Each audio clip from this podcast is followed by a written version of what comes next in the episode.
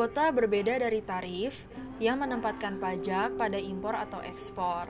Pemerintah memberlakukan kuota dan tarif sebagai tindakan protektif untuk mencoba mengendalikan perdagangan antar negara, tetapi ada perbedaan yang berbeda di antara keduanya. Kuota fokus pada membatasi jumlah atau dalam beberapa kasus nilai kumulatif dan barang tertentu yang diimpor atau diekspor suatu negara untuk periode tertentu. Sedangkan tarif mengenakan biaya khusus untuk barang-barang tersebut. Pemerintah merancang tarif untuk menaikkan biaya keseluruhan kepada produsen atau pemasok yang ingin menjual produk di suatu negara. Kuota lebih aktif dalam membatasi perdagangan daripada tarif terutama jika permintaan domestik untuk sesuatu tidak sensitif terhadap harga. Kota mungkin lebih mengganggu perdagangan internasional daripada tarif. Diterapkan secara selektif ke berbagai negara, kota dapat digunakan sebagai senjata ekonomi koersif. Selanjutnya, dibandingkan tarif, kota cenderung menyebabkan penurunan kesejahteraan ekonomi yang lebih besar karena pemerintah tidak memperoleh pendapatan pajak apa pun. Ini berbeda dengan tarif, yang mana merupakan bentuk pajak atas barang, sehingga kenaikannya akan meningkatkan pendapatan pemerintah. Kuota memungkinkan negara untuk memastikan jumlah impor yang masuk.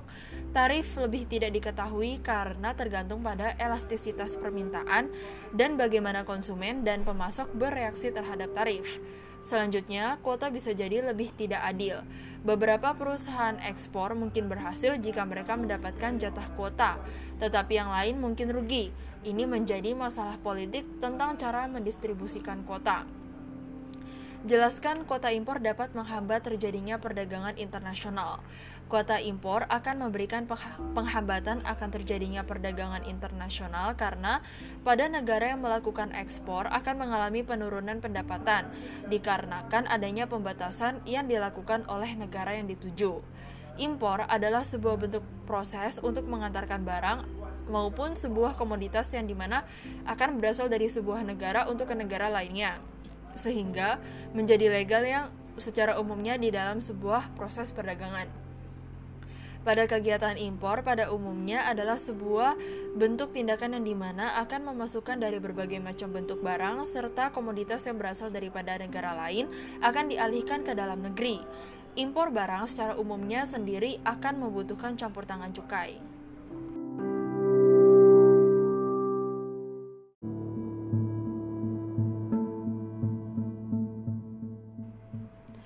Dampak kuota impor Pemerintah memperlakukan kuota untuk melindungi kepentingan domestik. Kuota membatasi pasokan barang di dalam negeri. Sesuai dengan hukum permintaan dan penawaran, menurunnya pasokan akan mendorong harga naik dari P1 ke P2 dan menggeser kurva penawaran ke kiri. Kuota menyebabkan naiknya harga barang impor. Kenaikan ini menggerogoti daya saing biaya pemasok asing Sebaliknya, bagi produsen domestik, harga jual produk mereka menjadi lebih kompetitif relatif terhadap produk impor. Namun, kota memiliki konsekuensi negatif. Konsumen harus membayar harga yang lebih tinggi dibandingkan jika kuota tidak ada. Selain itu, kota juga membatasi jumlah alternatif yang tersedia bagi mereka. Adanya penerapan tarif dan pembatasan impor. Setiap negara tentu berharap setiap ekspor akan lebih besar daripada sektor impor, karena bagaimanapun kemampuan suatu negara untuk bersaing dalam ekspor suatu produk akan menjadi indikator pertumbuhan ekonomi, dan juga sektor impor merupakan kontributor utama peningkatan devisa dan juga indikator keberhasilan pembangunan desa.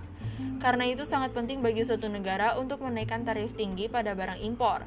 Dengan demikian, masyarakat akan dapat beralih ke barang lokal. Kondisi ini tentu akan mempengaruhi importir. Terlalu banyak dan harus dibayar untuk masuk tentu akan membebani mereka.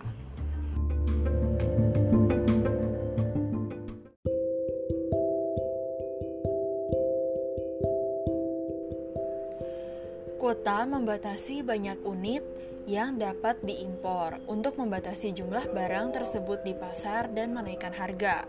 Hambatan perdagangan mengurangi efisiensi ekonomi karena masyarakat tidak dapat mengambil keuntungan dari produktivitas negara lain.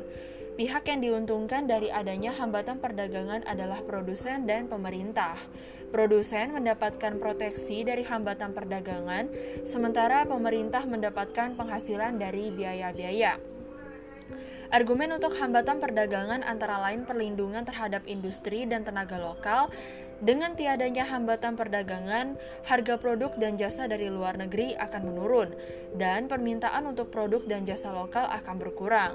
Hal ini akan menyebabkan matinya industri lokal perlahan-lahan. Alasan lain untuk melindungi konsumen dari produk-produk yang dirasa tidak patut dikonsumsi, contoh produk-produk yang telah diubah secara genetika.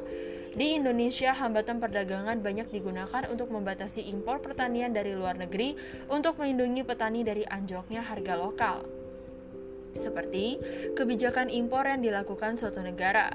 Dengan adanya kebijakan impor yang diberlakukan oleh suatu negara akan menghambat dan membatasi masuknya barang ke negara lain, karena masing-masing negara akan berusaha untuk melindungi produk dalam negerinya, seperti adanya kota impor atau larangan impor terhadap barang tertentu.